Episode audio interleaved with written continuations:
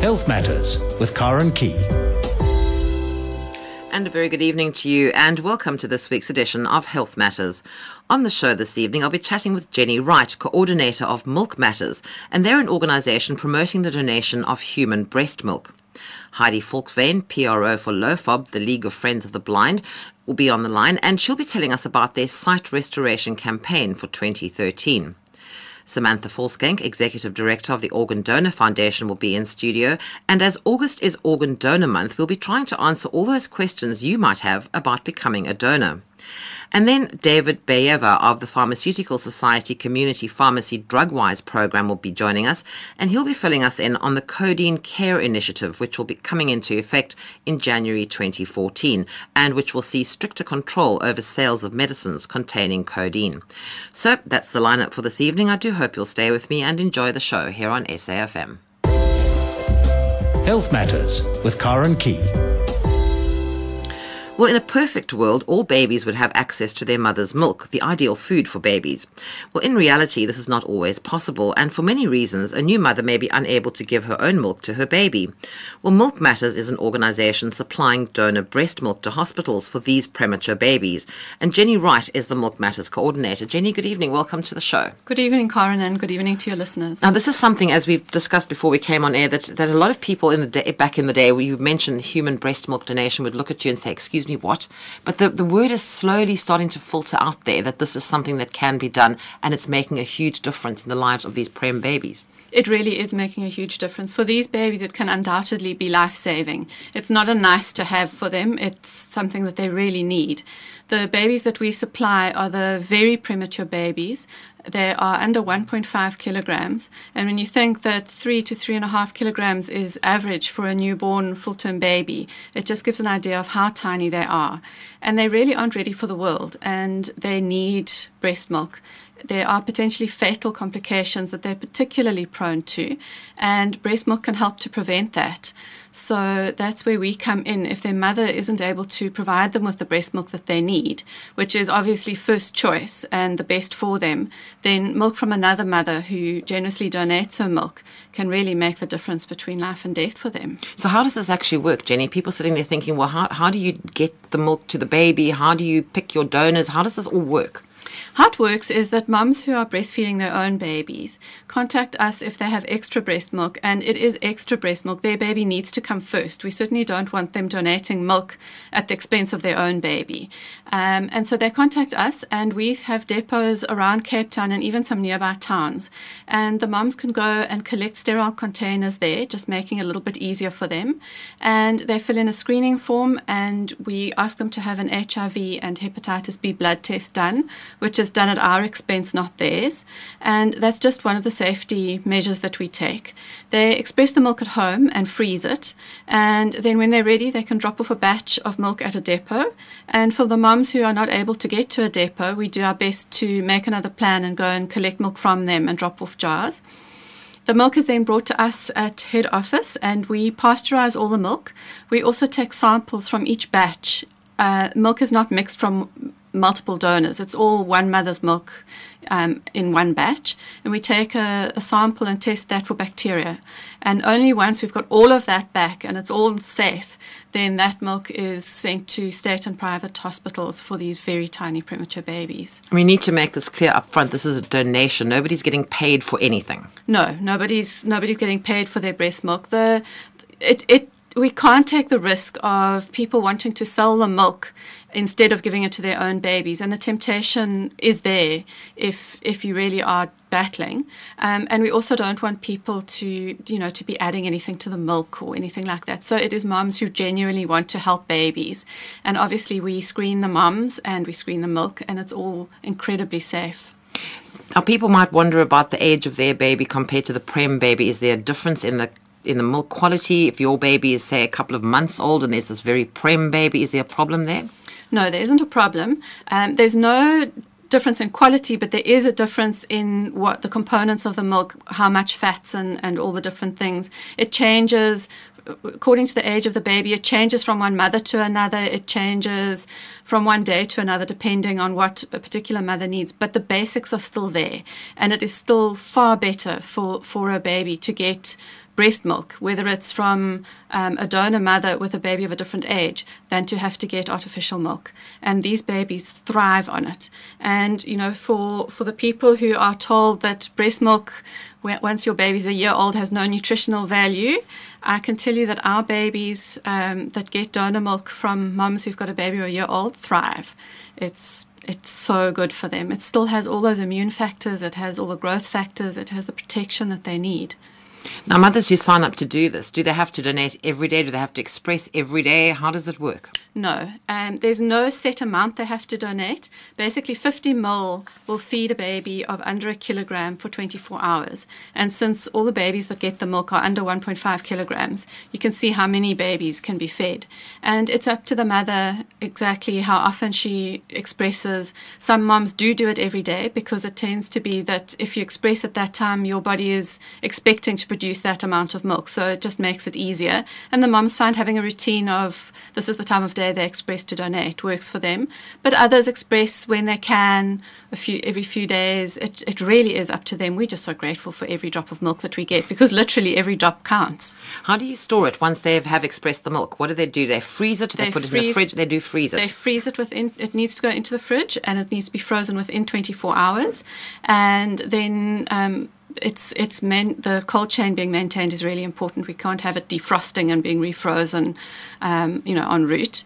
And um, then we pasteurize, and unless it's being used immediately, then it's frozen and supplied to the hospitals, and then they defrost it as they need it. So the mothers would freeze it and then transport it to you frozen, or you, if yes. they can't get you, you would collect it and it would still be in the frozen state. Yes. Okay. Right. right. Okay. So how many babies more or less do you help with this? We well, we supply five to six liters on average per day um, to the various hospitals. So when you work it out, that it's, it's fifty to 100 mil per day per baby. That's a lot of babies being of babies. fed. Wow. Yes, it's okay. a lot. We tend to think that when you see in the newspapers the 800 gram baby, the story about that, that that's the only baby. But these babies are being born every day. There's so many risk factors, and it is just astounding how many of these really tiny premature babies are being born. And unfortunately, not all their mothers are in a position to supply the milk they need. Some of these moms are incredibly sick themselves. Um, we recently had a baby who was getting donor milk. He was born at 690 grams, which is a fifth of uh, an average healthy full term baby and his mother was terribly ill and she had to be rushed to an intensive care unit in a different hospital. So this poor little chap was so early, his mother wasn't there, she couldn't supply any milk, and um, the donor milk was a lifeline for him. And they were reunited once she'd recovered. She went home breastfeeding. He went home at 1.7 kilos, which seems tiny, but compared to what he started out double. at, it's yes. more than double. And the doctors have no doubt, his mother has no doubt that the donor milk saved him. Now, do that, does the hospital contact you when they have situations like this? Yes, they do. And the milk is on prescription because we want to make sure that it's the babies who need it most. All babies need it. We would love to be in the position, and we dream of the day that we're in the position to supply to any baby who doesn't have access to milk. But right now, we have to prioritize and use the milk to help as many babies as possible and the babies most at risk if they don't get it. Um, so we need to make sure that it's those babies, and also we don't want to undermine breastfeeding. So breast donor milk can't be too easily accessible, so that mums feel they don't need to make the effort, or staff feel that they, you know, they don't really need to encourage the mums. So the staff really encourage the mums to express for their own babies, and it's really an interim thing to get the donor milk, um, and then hopefully the mum can can take over from there. How long do the babies normally stay on the donor milk for? I mean, is it a limited time? Because obviously, if you, you have such a limited supply, and as you say, there's almost a baby being born every day that needs this, is there a limited time that you put this baby on the donor milk? It is a limited time. It isn't normally, we can't say for sure it's for two weeks or three weeks. For the mums who've had multiples, usually it's only for a couple of days that they need milk if they need it at all. But sometimes they just need that little bit of help while they're getting the supply up to feed triplets. And so then it would only be a couple of days. But for a mum who's terribly ill and has a very tiny 600, 700 gram baby, then it might be a bit longer. And it also depends on the baby and how well they're doing. If they are are showing signs that they're really struggling, then the doctors will do all they can to keep that baby on the breast milk. But they have to assess each situation, and it depends how much milk we have available. It's almost a case. It is, it is a case by case situation. It is a case by case, and it's also how much milk we've got. So there are times when we simply don't have as much as they need, and the doctors have to look at the babies and decide which babies most badly need that milk. So that's where we really appeal to anybody who is in a position to help mm. us to donate because their 50 mil or 100 mil, you know, that can feed a baby who might otherwise not be able to get donor milk. Now, I was going to ask you, how do people go about signing up to become a donor?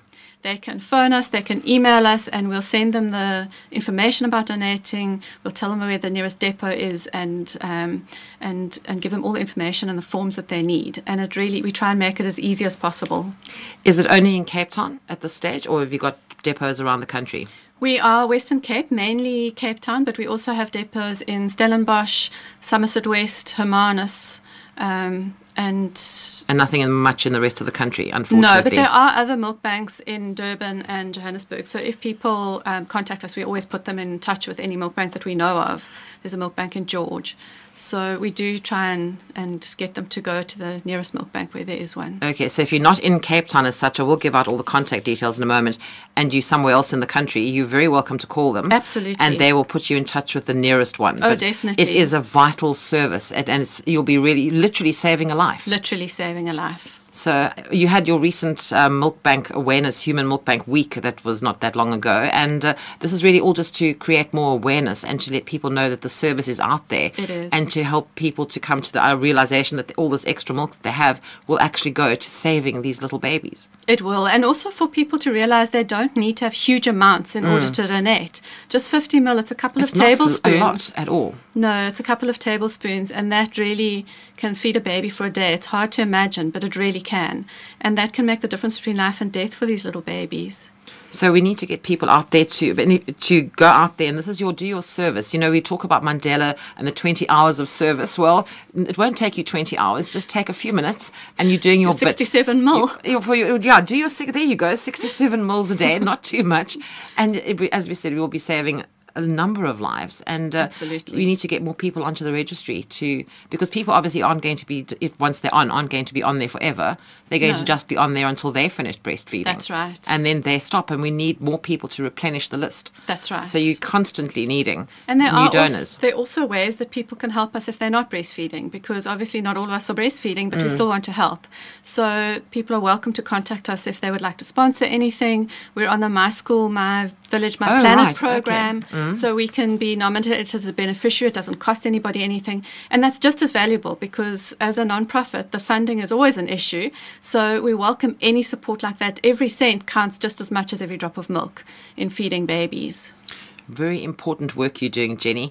And uh, hopefully, if I'm going to give out the contact details now, please do get in touch with them if there's any way that you can help. Not as as Jenny said, if you're not breastfeeding at the moment, there's lots of other ways that you can help them. So you can give them a call or email them, have a look at their website. Lots and lots of different things that you can possibly do.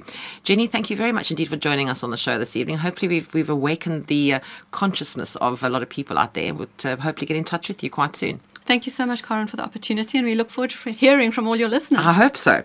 Jenny Wright is the Milk Matters coordinator, and if you'd like to find out more about this amazing work that they do, you can take a look at their website. It's www.milkmatters.org. You can email them at info at milkmatters.org, and their two phone numbers it's 021 659 5599, 021 659 5599, or there's a cell number 082 895 8004 082 895 8004 and all these contact details will be on the Facebook page Health Matters on SAFM if you miss any of them or you can email me at healthmatters at safm.co.za.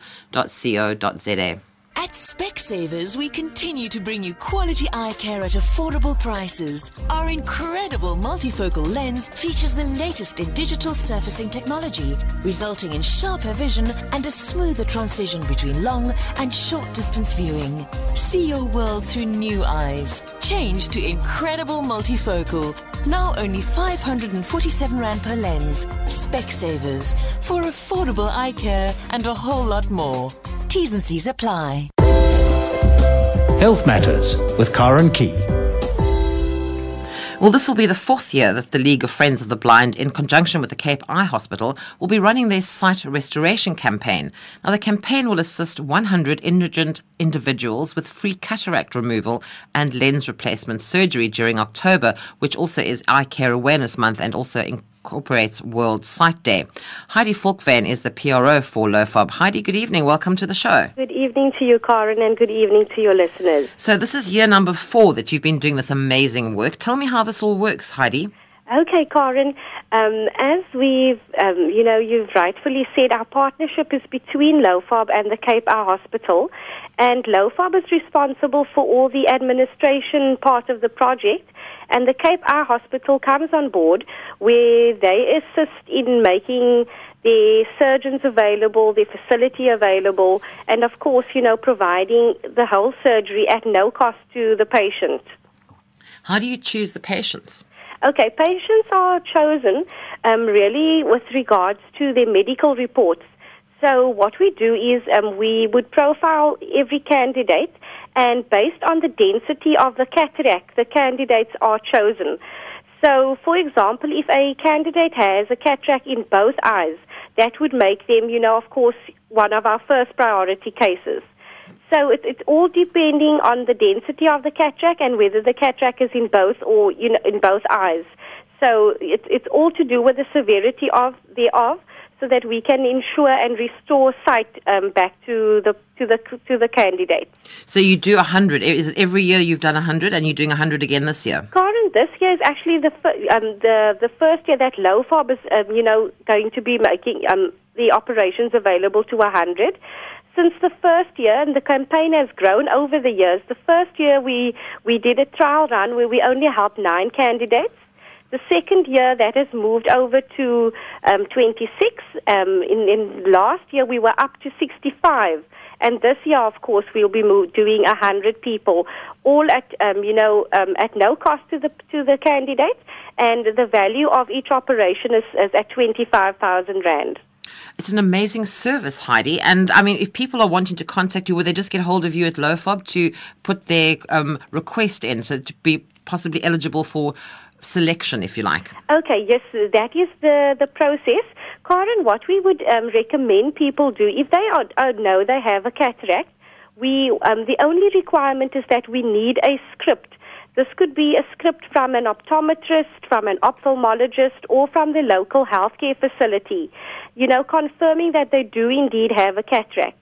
Once they bring along that script, they come to LOFOB and come and complete an application form, and we will take care of the rest from there. We will then submit the paperwork to the Cape Eye Hospital, and we will ensure the necessary screening get done, the operation, and the follow-up.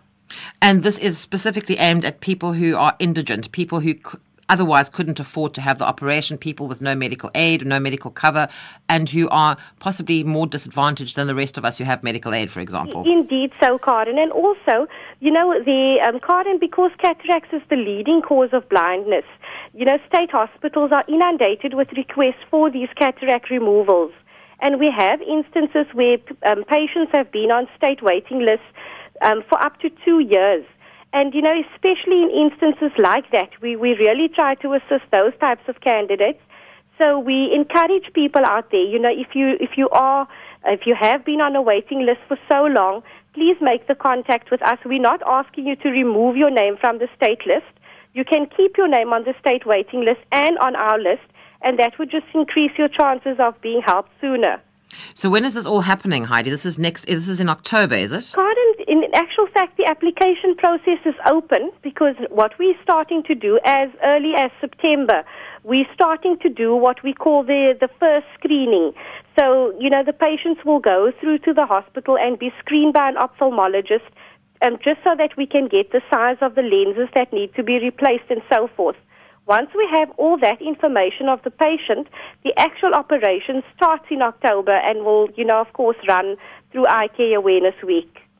And some of the stories must be absolutely heartwarming, the ones that people that have gone through this in the past few years. Absolutely. Um, Karen, you know, it, it is such a joy to LOFOB and to the Cape Eye Hospital when people come back, you know, with a, with a story to say, because of this campaign, I'm now able to continue my, you know, my job. And, you know, there's just one story of a gentleman that really stands out. He was 37 years old. He was working in the textile industry.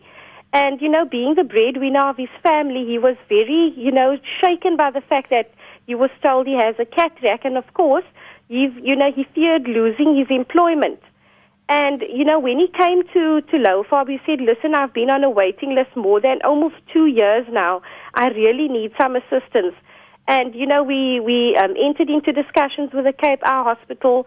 After the surgery, he was sorted out, and I mean, he's able to do his work as a cutter in the industry, and you know, he's he's just back to his normal self, able to provide for his family. And it's really, you know, stories like those that you know give us motivation to to do this kind the kind of work we do so we can help people out there in the community now you mentioned earlier heidi that uh, cataracts were one of the main the leading causes of blindness worldwide and lofob is very you don't just help people with the surgeries but you also promote a healthy lifestyle because that's also part of it the regular eye exams and all that sort of thing as well Absolutely, Karen. And you know, uh, just statistics show that 80% of blindness can be prevented if, if it's detected in its early stages. So we will con- we continue to promote the importance of regular eye examinations, and especially in instances where patients, you know, live with diabetes and hypertension, it is crucial that they go for regular eye examinations because you know it's it's it's through these uh, examinations that one can detect you know problems in its early stages.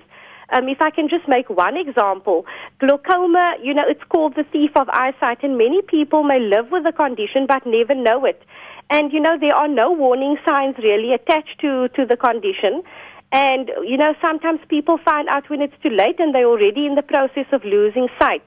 Whereas if they had gone for a regular screening, picked it up, and they could have actually gone on treatment, and that could have delayed, you know, the, the, the serious effects of the condition. And also, it's very important that if there's a history of, of eye problems in your family, you are now more than ever one of those people that really needs to go regularly for eye checkups. Absolutely, Karen, and that we cannot, you know, urge people to do more. Um, like, definitely, like with family histories, and definitely, you know, the chronic illnesses are, I mean, we see this on a daily basis at LOFOB. People, you know, losing their sight because of diabetes, because of hypertension, and so forth. So we cannot encourage people enough you know, please go for the regular eye screening. It is so, so important and it can save your sight. Now, the sad thing, though, Heidi, is that you guys, eh, well, not sad for us who are here in Cape Town, but this is a national program. So if there are people around the country listening to this who will fall into the category of being eligible for the surgery, would they, would it be possible for them to apply as well? Or is it only for people in the Cape? Karen, you know, our, our campaign is actually open to, to people throughout the Western Cape. And particularly, you know, this year we've just had a meeting with the Minister of Health. And our focus this year, we'd really like to help people in the rural areas of the Western Cape you know, the smaller towns who may not have that easy access and so. And, you know, so if people are out there in the smaller towns and needing assistance, we encourage them, please, to make contact with us and we will do our level best to assist them. And to get hold of you, Heidi, is it just on the number 021 705 3753? Is that their first port of call? That's the first port of call, and they can also email us um, at info at lofob.org.za. Okay, and when they email you, what do they need to tell you? Okay, we need all their contact details. That's very important, and then we will then, of course, follow that up and you know give them the necessary information. And as you said, they need to have a script from either an ophthalmologist or an optician or a doctor or somebody to explain what their medical condition exactly Absolutely, is. Absolutely, and confirming that they do indeed have cataracts. Okay, and I mentioned also that you do lens replacement surgery. Is that what is that? Um, Karen, with when the cataract is actually removed, they actually replace a new, they, you know, the patient is then fitted with a new lens as well. Okay, so it's the whole, you're doing the whole procedure. The so whole procedure gets done, yes. It's an- and, and after the surgery, we also do the follow up with the patient. So it's it's really an amazing opportunity for those people listening who haven't been able to afford to have this done, or as you said, have been on a, a state waiting list forever. And this possibly could be an answer to a prayer for a lot of people. Absolutely. And you'll be so surprised, Karen. Even just today, we had an application from a 38 year old. You know, so people are often of the, of the opinion that, you know, this really happens when people are much older. But on the contrary, we see a lot of people within their 30s and so forth, you know, that actually have cataracts. Well, Heidi, it sounds like an amazing campaign, and I'm sure you'll be doing amazing work again this year. And gosh, maybe next year there'll be more. This year's 100, maybe next year will be more than that. So, we, we absolutely hope that the numbers will grow from year to year.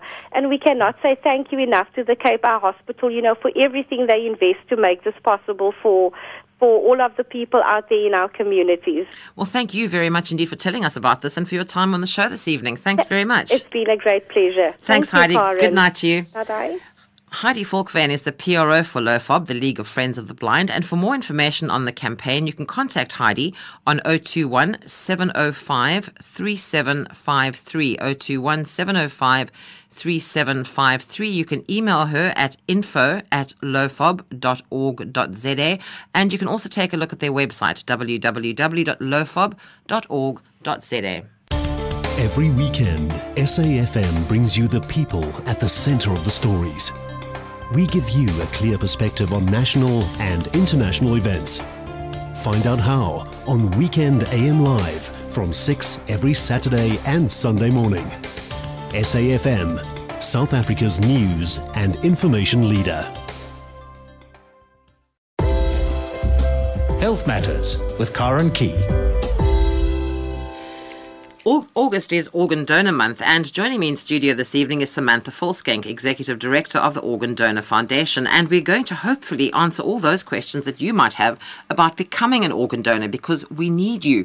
Samantha, good evening. Welcome to the show. Good evening. Thank you for having me. So, Organ Donor Month. Um, First of all, I think one of the questions that is in most people's minds when you talk about organ donation is how, how, how am I going to be quite sure that I'm actually dead and that they're not going to suddenly just want. You, you know, I mean, you've heard this for yes. years. Are they going to make quite sure I'm dead before they start harvesting the organs? Yes. well, I think the thing is with, with organ donation, there are a lot of fears and misconceptions around the subject. So for us, it's really educating people and explaining that you know there are a lot of myths and, and a lot of fears, but they're not true. So yes, um, to answer that question specifically, two doctors who ha- who have to or are not part of the transplant team have to do a series of tests, internationally recognized tests to to um, diagnose you brain dead. Brain dead is not like being in a coma; you'll never recover.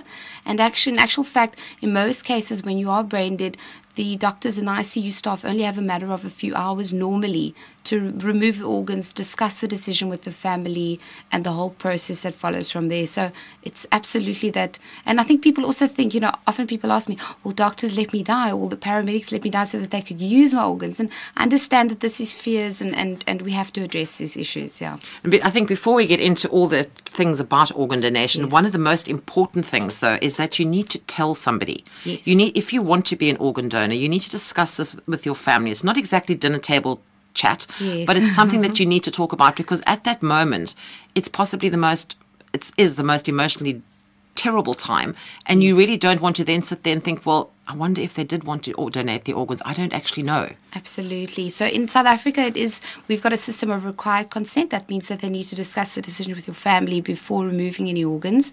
Um, and one of our slogans is "Tell your family today." So very important to do this. We actually we hear lots of stories of of actual donors. There was a, a young. Um, junior primary school student, I think about 12 years old. They did a talk at their school, went home, told their parents he wanted to be an organ donor, and he landed up in a situation where he was an actual donor. And the parents said, Yes, he discussed it with me. So, this is the fact that the reality is if your family know, it's so much easier to make that decision. And just knowing that out of your death, you're saving so many other people. That's the point. Let's talk mm. about how many lives you can actually Yes. save. One organ donor can save the lives of up to seven people. So you can donate one heart, two kidneys, potentially two lungs, a pancreas, and a liver.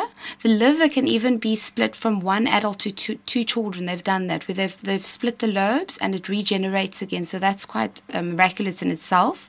Um, one organ donor can also improve the quality of life of up to 50 more people. So you can donate your corneas, your skin, your bone, and your heart valves. So potentially you can help up to 57 people. That's incredible. It's amazing. And skin, I just have to just mention that because a lot of people think skin, oh, that sounds awful. My body's going to be disfigured. Not at all. It's as thin as a sunburn peel, very thin layer removed from areas such as the back of your arms, the back of your buttocks. You can have a normal open casket if you choose to do so, so the body is not disfigured in any way. Yeah, I was going to ask you because that's also a lot of people are concerned about that. You know, what is my, my relative going to look like after you've done all of this? No, absolutely. And with removal of bone, they remove the long bone from the legs normally, from the arms. They would replace this with the, replace that bone with the prosthesis. If the eye, the whole eye is removed, they replace it with, with um, also a sort of a prosthesis, and then they would close it with one uh, with one stitch. So the body looks the same. I've actually seen photographs of actual donors. I've witnessed it in in an ICU situation where they've removed donor or uh, donor organs. I was able to do that, and it's amazing the respect and it's like a normal operation. They treat you in the exact same way. Now, people want worry about the fact that this could delay possibly the funeral or the burial. What? Yes. How long does all of this take? Normally, in a ma- within a matter of hours. So once they've discussed the decision with the family and the family have given signed consent at that time, it literally takes a matter of hours before the all the organs are removed, transported to wherever it's needed. Most times they try to keep it within the same region. Sometimes they need to uh, transport the organ to another region. We have a flight fund that. Um, pay, we have some sponsored flights and we have a flight fund that pays for chartered flights when it's needed. Currently, our flight funds are depleted. It can cost from 50,000 to 100,000 per flight to transport uh, hearts. Uh, They, you would normally use it for hearts, liver, and kidneys, um, never just for one organ, always for multiple organs. Um, the heart has to be removed and transported and implanted in the person within four to six hours. Wow, so it really can't go too far. No. Okay. And now, what people also want to know if I've got a medical condition, can I still become an organ donor? Absolutely. We actually, what we encourage people to do is even if you have cancer, HIV, or any actually, in our brochure, we say if you have HIV, you're not allowed to be an organ donor. But the fact is, in Cape Town, um, they're performing, I think I mentioned this last time on the I show. think I spoke to the doctor from Groote Schuur Yes, doing the kidney Elmi transplants. Muller. Yes, she's amazing. right. She is amazing. So they they're doing HIV, and this is the first a first in the world. Mm. Um, so from an HIV positive cadaver donor to an HIV positive recipient, always from HIV to HIV positive. Um, cancer, you can be clear of cancer. So even if you've had cancer, there's a possibility they could use. And then people ask us questions like. I drink or I smoke, I'm a social drinker or social smoker. That's absolutely fine. All tests, in actual fact, are done at the time of your death. So they'll determine then and there which organs can be used, which organs can't be used. Um, so we always encourage people, no matter age limit, we actually say to everyone, sign up. Because the thing is, once you sign up as an organ donor, I mean, in most cases, you tell your friends, you tell people about it. Or I've signed up as an organ donor, and it actually spreads the word. And that for us is, is it's the message being spread um, of organ donation. Is there an age limit either way, too young or too old? Normally, not too young. I think, as, as far as I know, the, the, the an organ donor, the youngest is was a couple of months um, old because there are children that are awaiting organ transplants. And normally, with the heart, it needs to be the same size, weight, blood group. Um, but with uh, yeah, in gen, I think the age limit normally is about seventy is the cutoff. Okay. Normally, but you know they've used corneas from eighty-five year old. If they're still um, fine, they're fine. They're still okay, yeah. And if you if you want to decide what which organs you'd like to donate, mm. if you think, well, I, I don't really want to do the bone and the skin thing, Yes. I just want to do the ah. organs, the heart and the lungs, and can you decide, or is it is Yes. that decision taken out of your No, hands? no, no, absolutely. You can decide. Tell your family. That's very important. You can also indicate on your organ donor card what you'd like to donate, but then discuss it with your family as well.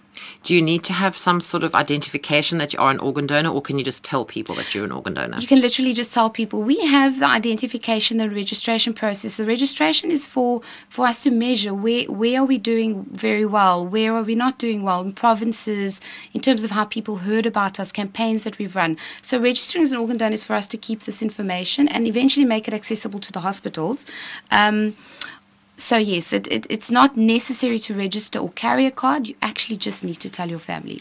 And the one thing we need to make very clear, I was talking to somebody earlier in the show about donating human breast milk for prem Yes. babies, and mm-hmm. I made this point with her as well. We need to make it very clear that there is no money here that changes hands at all. Absolutely. No money exchanging at no so firstly no money when you sign up as an organ donor. It costs you nothing to register as an organ donor.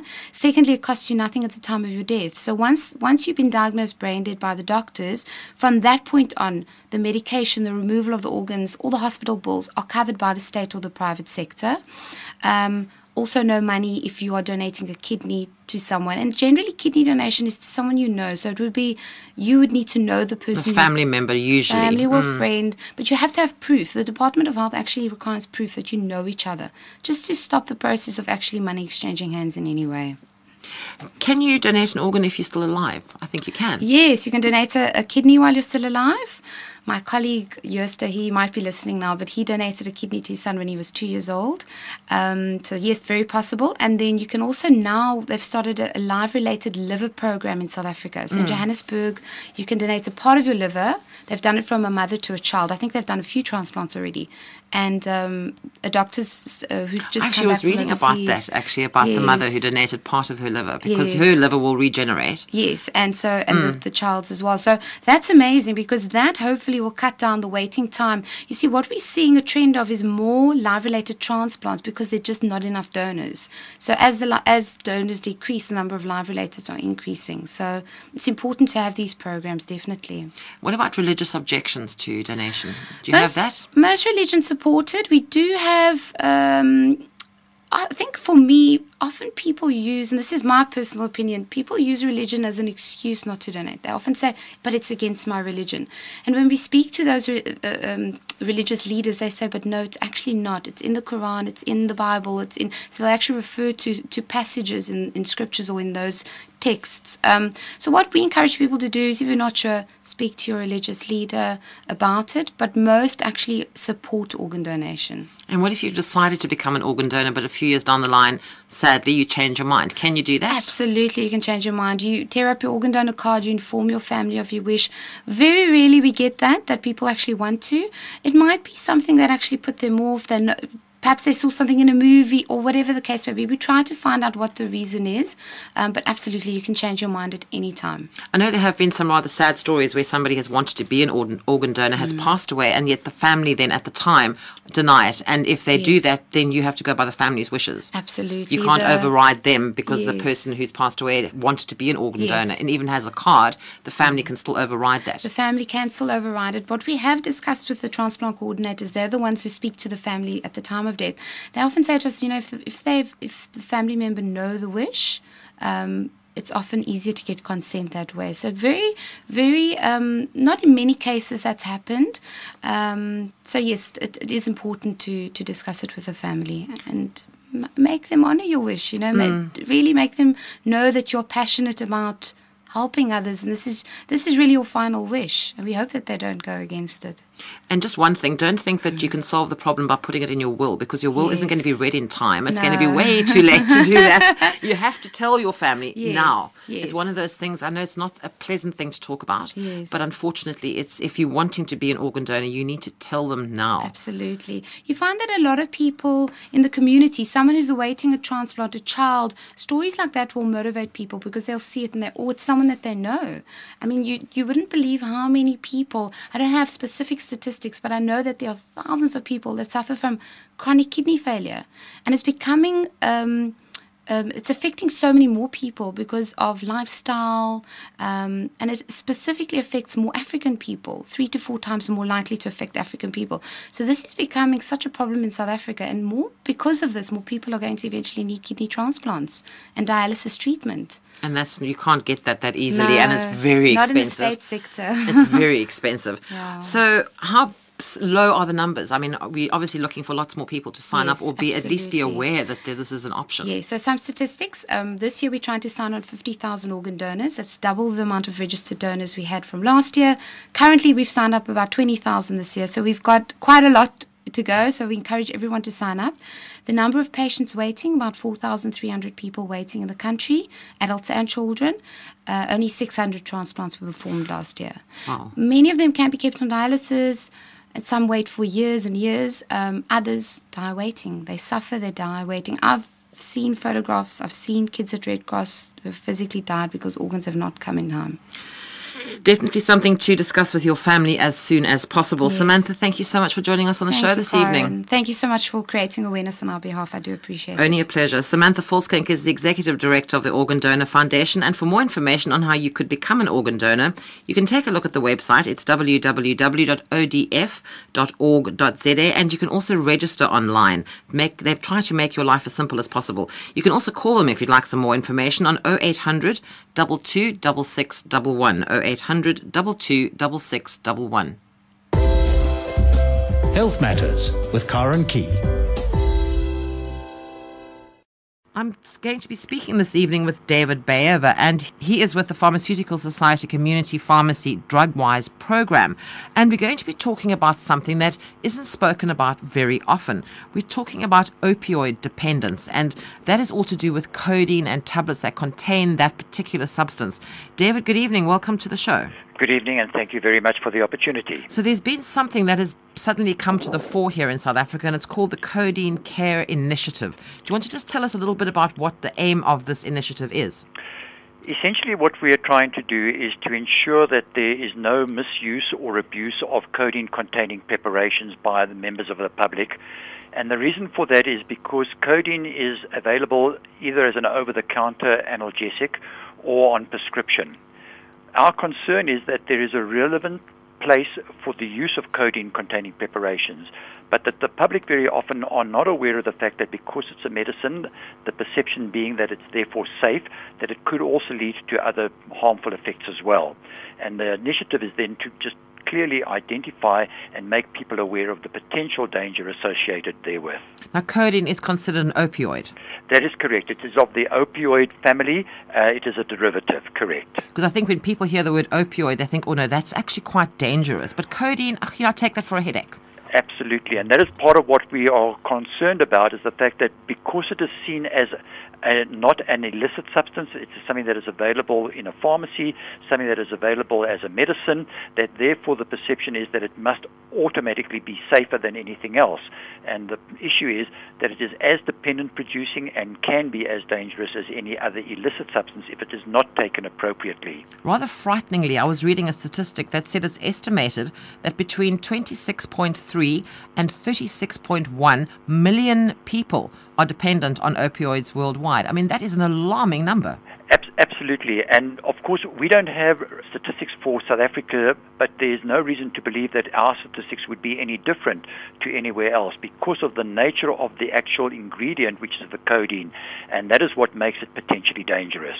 Now, the thing about something like codeine or the opioid family of, of, of medications is that it is very useful when people are having severe pain. It does help that, it's very effective.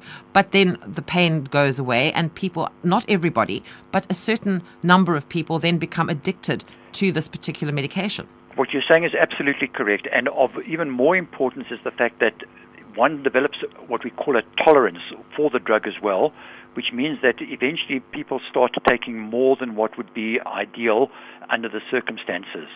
There is a real place for an effective analgesic such as codeine containing preparations, and we, in particular in South Africa, have a real need for it based on the fact that we have such a high prevalence of HIV and the neuropathic pains associated with HIV. So we are looking to uh, retain the status quo of codeine containing preparations as a Schedule 2 preparation, which makes it available over the counter without the necessity of having to sit in a queue at a clinic in order to get an analgesic to treat the pain. And there, at the same time, we are also concerned about the potential of it being harmful to a patient. So, how are you going to control this now, David? What we are looking to do is uh, we are asking that patients will present an ID number, which will then be logged onto a central database. So, in other words, those people who have a tendency to use excessive quantities will be flagged on that database to point out that there is a potential that they might be taking more than what is required or potentially more uh, dangerous for them. This database will be run throughout the entire country. So whether it is a prescription item that is containing codeine, whether it's a cough mixture that contains codeine, whether it's an analgesic that contains codeine, we will be measuring the actual codeine content that that particular patient will be taking and then alert them to the possibility that there might be a potential problem you know, when you have something like this, just playing devil's advocate here for a moment, people will start thinking, you know, Big Brother's watching, and they, they get sort of a bit anxious about that. Yes. What exactly will happen? I mean, they're not going to suddenly have the detective branch knocking on the door or something. I mean, it's not going to be to that extreme. Absolutely not, and that's not what it's all about either. It's not to criminalize or to make people feel that they are guilty. Uh, what all we are trying to do is to make them aware of the potential danger that can result from taking excessive quantities, and that the possibility that they might have a notion that if one is good, two must automatically be better, uh, and that might not necessarily be the case. Two might just be too much. So the whole purpose is to help and engage with the patient themselves, identifying if it is necessary for them to be taking the amounts that they are taking, and if there is a potential of harm, to then point them in the right direction as to where they can get help. Now, for some people, unfortunately, this is a genetic problem. Unfortunately, what you're saying is absolutely correct. There is a, a, genetic component to addiction, and this being one of those addictive substances, that could very well be the case. Now, the problem is that we can't read our genes. So when we start by taking it because we have a condition which is painful, we don't recognize that we are possibly falling into the category of a person who could become dependent on the drug. The thing as well, I mean, I mentioned the genetic thing, but it also affects people very differently because, I mean, Joe Bloggs might take two tablets every day or every however many hours and not have the same effect as somebody who's possibly taking a whole lot less of it.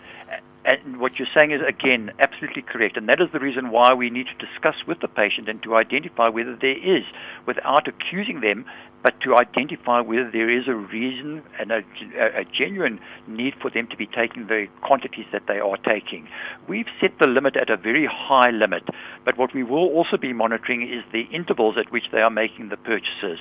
Ideally, we want to get to a situation where those people who are genuinely abusing because of the addictive nature of the drug are taken out of the system, and those people who are genuinely dependent on some form of analgesia will be entitled to carry on receiving their medication. Will the, pharmacies be advised then not to dispense this to anybody again? Is that how you possibly get to the sort of end line of the whole thing?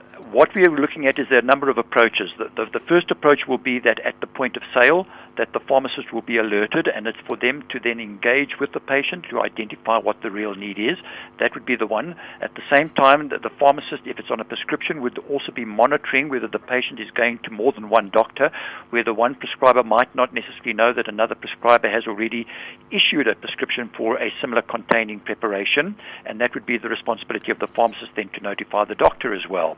And then finally, what we have is a website where patients can log in on their own and identify whether there is a potential and whether they are perhaps falling into the trap of becoming a dependent. There's two websites, uh, which the, the turn it's www.turntohelp.co.za, and that actually has a doctor locator on there where you can actually Correct. go and find help for yourself. Correct. The importance to understand here is that when we're talking about abuse and uh, substance abuse in general, in general terms, this is a very specific and a very, very uh, specialized area. And we recognize that there are certain doctors who are better trained, are better equipped to be able to deal with. There might be an underlying problem which has not been identified, or there might be the genetic factor that you said that could be the predisposing that particular patient. These doctors will be available, and they have gone through more intensive training in identifying what the possibilities are as to the reason why they are using that particular drug and then to be able to point them in the right direction as how to get help. When is this all going to be coming into effect, David? The launch date is the 2nd of January for 2014. What we will be starting with are some pilot studies around the country to identify whether the actual machinery that is necessary to drive this is working. But the official launch for the general public will be the 2nd of January 2014. And I'm, I'm assuming that you'll be advertising this in the press and the media will know about it, so people are going to be aware of it. We are going to be going on a public campaign to make everybody aware and to allay any fears that they might have that this is in order to try and decriminalize or deny them. Uh, it's really just as a public service to help them not to fall into the trap where they become dependent. What sort of uh, side effects or dependency things would people actually notice if they were taking this and think, "Oh, it's not really doing anything to me. I'm fine." What would they be? Should be they be looking out for?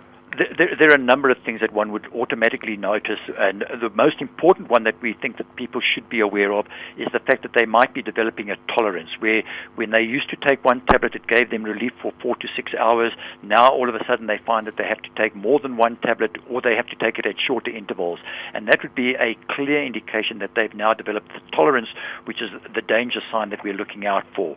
Besides that, there are other certain physical symptoms that they would notice, like a withdrawal symptoms, where if they don't have the tablet, they actually develop a, a headache, which is a typical rebound effect, which is part of the withdrawal that they would be going through.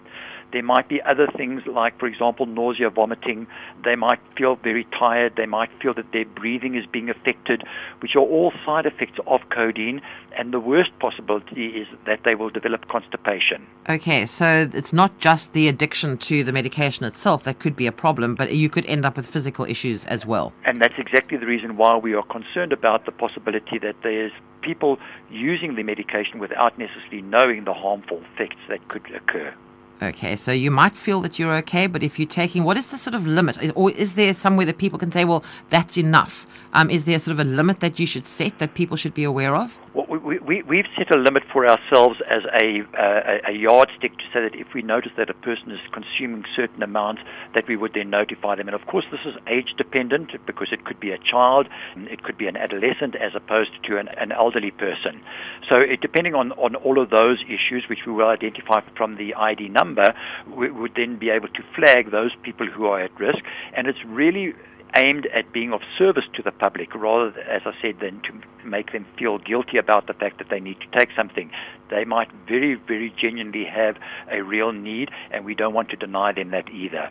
So it's a case of don't sit there worrying about the fact that Big Brother is watching you they are looking out for you. They're trying to make your life better Absolutely. and and trying to save you possibly from lots of more problems down the line because you could end up with a lot more physical issues if you keep on doing this Correct. and you shouldn't be doing this. Absolutely correct. And the other problem that we have is that uh, because South Africa is signatory to a number of United Nations treaties where we are obliged to control those type of substances which are psychoactive or which are dependence producing, that this is just another initiative that we are taking in order to demonstrate that we are doing everything possible to live up to the expectation that we have in terms of the treaties that we have signed.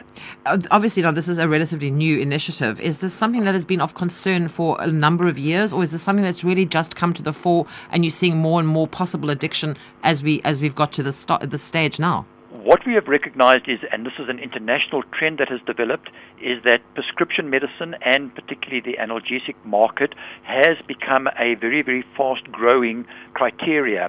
In the United States, the second fastest growing group of drugs which are now being abused. And as I said, that is potentially because of the uh, notion that it's a medicine, so therefore it cannot be as dangerous as illicit drugs, which is the one side. The second side is that because it's not an illicit substance, if it's found in my possession, there's no criminal record or that I won't be charged with any criminal uh, misdemeanors. So that then also suggests the reason why people might be turning to prescriptions and prescription substances for their drugs of choice when it comes to abuse. So these these are some of the areas that have also prompted it.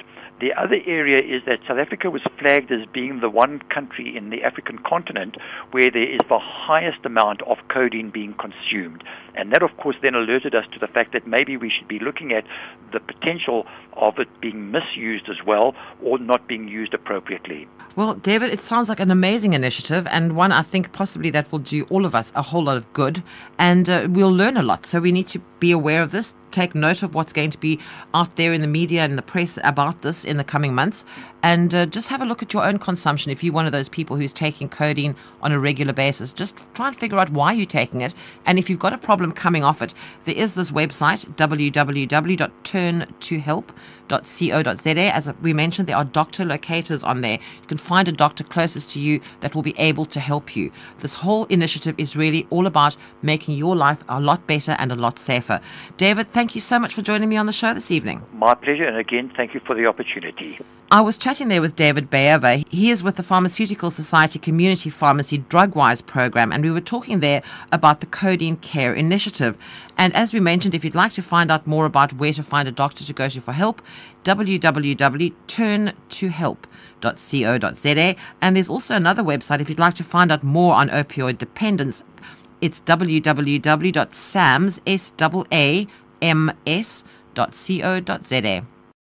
Well, that's it for Health Matters for this week. I'm Karen Key. Thanks for joining me this evening. I'll be back with you again tomorrow evening, just after nine, with Time to Travel, and I'll be chatting then with Rob Kasky, raconteur extraordinaire, about his West African trip. He sailed up the west coast of Africa. Well, if you need any information about something you've heard on the show this evening, or you've missed a contact number or a website address, you can email me on healthmatters at safm.co.za or take a look at the Facebook page Health Matters on SAFM. Well, Stephen Kirk is up right now with some nighttime music. Hello, Stephen.